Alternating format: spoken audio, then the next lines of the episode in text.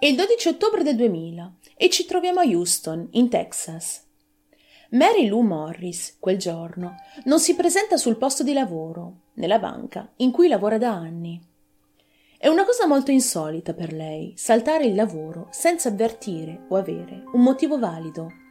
Per questo i colleghi di lavoro di Mary Lou chiamano il marito per chiedere se la donna stesse male o se le fosse capitato qualcosa.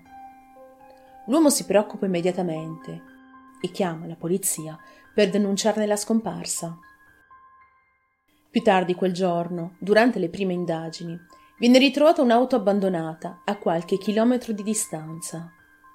Il veicolo è stato dato alle fiamme e all'interno i pompieri intravedono un corpo.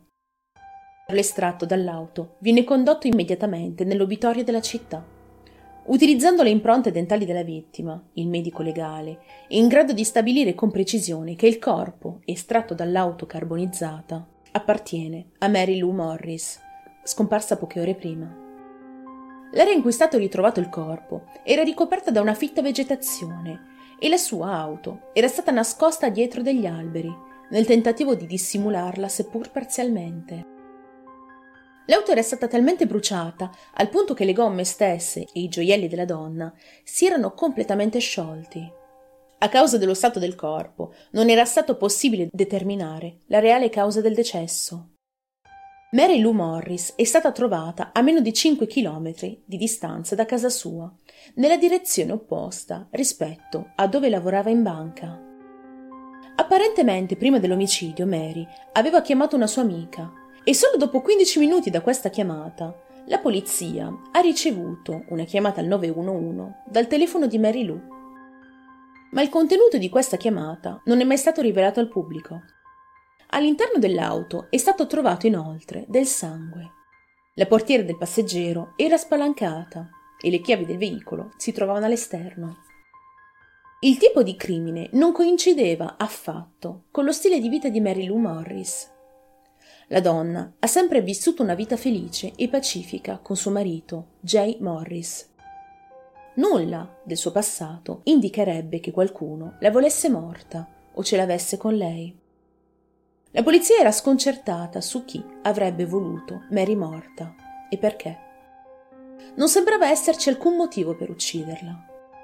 Ma poche ore dopo, una misteriosa telefonata arriva al Dipartimento di Polizia di Houston dopo il ritrovamento del corpo di Mary Lou. Il chiamante, la cui identità non è mai stata rivelata, rivela di aver ucciso la donna, ma per errore. Non era lei la sua vera vittima. Solo quattro giorni dopo l'omicidio di Mary Lou, il 16 ottobre del 2000, un'altra donna viene uccisa in condizioni molto simili. Si tratta di Mary McGinnis Morris. Ebbene sì, le due vittime si chiamano entrambe Mary Morris.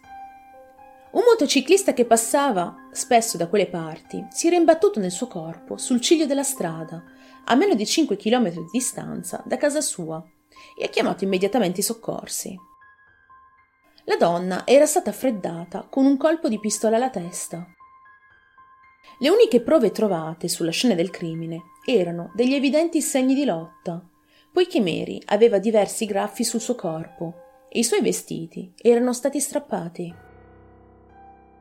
Le dinamiche dell'omicidio erano molto più complesse, in quanto il suo assassino aveva cercato di far sembrare la sua morte come se si fosse trattato di un suicidio, ma le sue ferite da difesa dimostravano palesemente il contrario.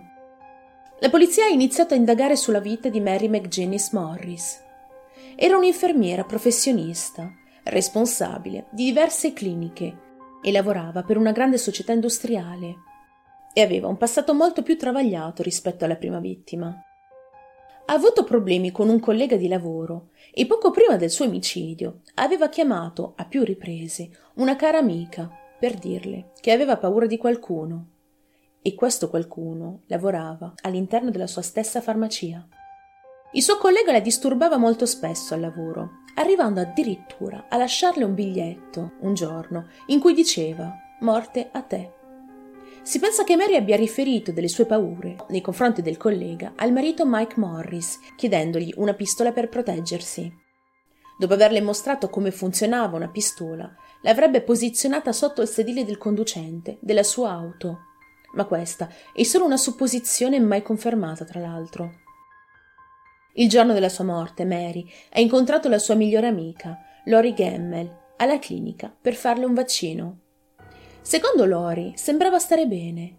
Sosteneva che l'amica sarebbe rimasta qualche ora in più in clinica, che avrebbe fatto qualche commissione e che poi sarebbe andata a casa per preparare la cena. Più tardi, quel pomeriggio, Mary chiama Lori in preda al panico.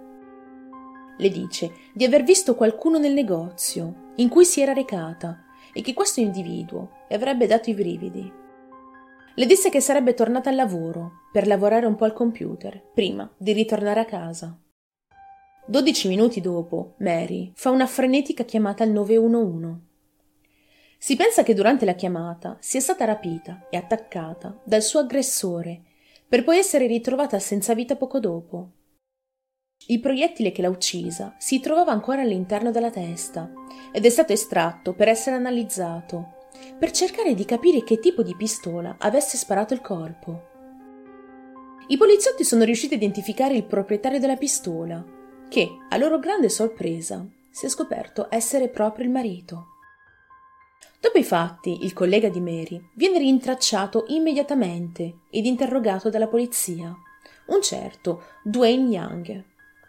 Per molto l'uomo ha insistito sul fatto che non aveva nulla a che fare con la morte di Mary Tuttavia, poche ore prima dell'omicidio, Dwayne era entrato all'interno della farmacia iniziando a fare una scenata. Gridava e chiedeva dove Mary si trovasse, mentre picchiava violentemente sulle vetrine della farmacia, al punto di essere scortato fuori dalla farmacia dalla sicurezza. La polizia ha indagato molto sul caso, sin dalle prime ore, considerando addirittura la possibilità che il marito, Mike, e il collega di lavoro avessero escogitato insieme un piano per ucciderla. Ma il marito, Mike, ha un alibi per quel giorno, perché si trovava con la figlia al cinema. La polizia ha quindi chiesto il permesso a Mike di interrogare la figlia minorenne per confermare i suoi dire, ma stranamente l'uomo non ha mai dato questo permesso per poter confermare il loro alibi ha anche rifiutato di sottoporsi al test del poligrafo. Lei e suo marito avevano avuto dei problemi coniugali e questo già da tempo. Erano soliti avere frequenti discussioni e Mike sospettava addirittura che la moglie avesse una relazione con un altro uomo. Quando Mike è stato chiesto della loro relazione, risponde dicendo Ho affrontato lei e la persona con cui mi tradiva. Mi hanno guardato negli occhi e hanno negato tutto. Ho voluto crederci. Abbiamo avuto molti problemi negli ultimi anni, ma eravamo sulla buona strada per risolverli. Eravamo tornati al punto di essere migliori amici, e questo poco prima della sua morte. Da notare comunque che Mary aveva un'assicurazione sulla vita di 700.000 dollari ed il beneficiario del tutto era ovviamente il marito. Il marito non ha mai voluto collaborare veramente con la polizia e quasi subito dopo i fatti si è trasferito nel West Virginia con la figlia. Tanto, con tutto quello che aveva incassato dall'assicurazione, poteva permettersi di rifarsi una vita altrove senza problemi. Ma il fatto più misterioso in tutto questo è che il marito di Mary McGinnis ha chiamato il cellulare della moglie quasi due ore dopo la sua morte i tabulati telefonici mostrano che qualcuno ha risposto al cellulare, ripeto, ben due ore dopo l'ora del decesso, e che ne sarebbe seguita una conversazione di circa quattro minuti. Il marito però ha sempre negato di aver parlato con qualcuno al telefono quel giorno. Questi due omicidi, avvenuti a quattro giorni di distanza l'uno dall'altro, ad oggi non sono mai stati risolti. Non è mai stato trovato o dato un movente valido per la morte di Mary McGinnis Morris e per Mary Lou Morris.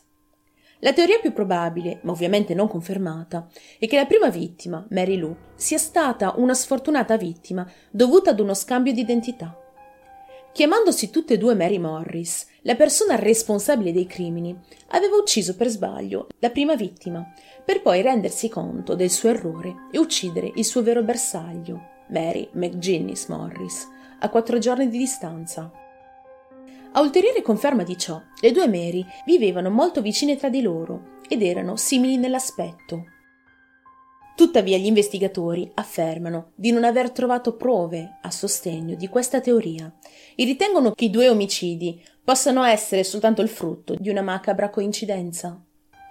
Al momento del ritrovamento mancava un effetto personale da cui Mary McGinnis non si separava mai, la sua fede nuziale. Ce l'aveva sempre al dito, giorno e notte. Non se la toglieva mai, eppure non c'era. Questo elemento, seppur banale per tanti, per i poliziotti era molto importante. Forse un sicario, assunto per eliminare la vittima, aveva preso l'anello per fornire la prova al datore di lavoro che il lavoro era stato per l'appunto completato. Pochi mesi dopo i fatti, però, un amico di famiglia ha notato che la figlia di Mary indossava l'anello in questione. Tuttavia la famiglia non avrebbe mai detto alla polizia di averlo ritrovato. E non è mai stato confermato se si trattasse o meno dell'anello in questione. Sei mesi dopo l'omicidio, il marito della prima vittima, Jay Morris, riceve una bolletta di oltre 2000 dollari per delle chiamate fatte dalla scheda telefonica della oramai defunta moglie. La scheda viene quindi localizzata a Galveston, in Texas, e lì un adolescente di 16 anni viene sorpresa mentre utilizza proprio la scheda in questione, scomparsa dal momento dell'omicidio. La sedicenne ha affermato di aver semplicemente trovato una borsa il mese prima nel parcheggio di un mini market di Galveston e di aver trovato la carta all'interno, insieme ad altri effetti personali. Continua dicendo di aver dato la borsa ad un amico e che il resto del contenuto era stato diviso tra i due. È stato stabilito con certezza che i giovani non avevano nulla a che fare con gli omicidi. Tuttavia la famiglia non ha riconosciuto questa borsa come appartenente a Marilu. Nello stesso periodo, Jay ha ricevuto tre telefonate da qualcuno che chiedeva della moglie. Il chiamante rimane ad oggi non identificato e non si sa se sia implicato o meno nel caso. Ad oggi nessuno è mai stato accusato formalmente di questi due omicidi e l'arma del delitto non è mai stata ritrovata. Dopo oltre due decenni, le famiglie rispettive sono ancora alla ricerca di risposte, sperando in una giustizia che forse non arriverà mai. Ma per il momento è in modo così misterioso che si conclude la storia di Mary Lou Morris e Mary McGinnis Morris.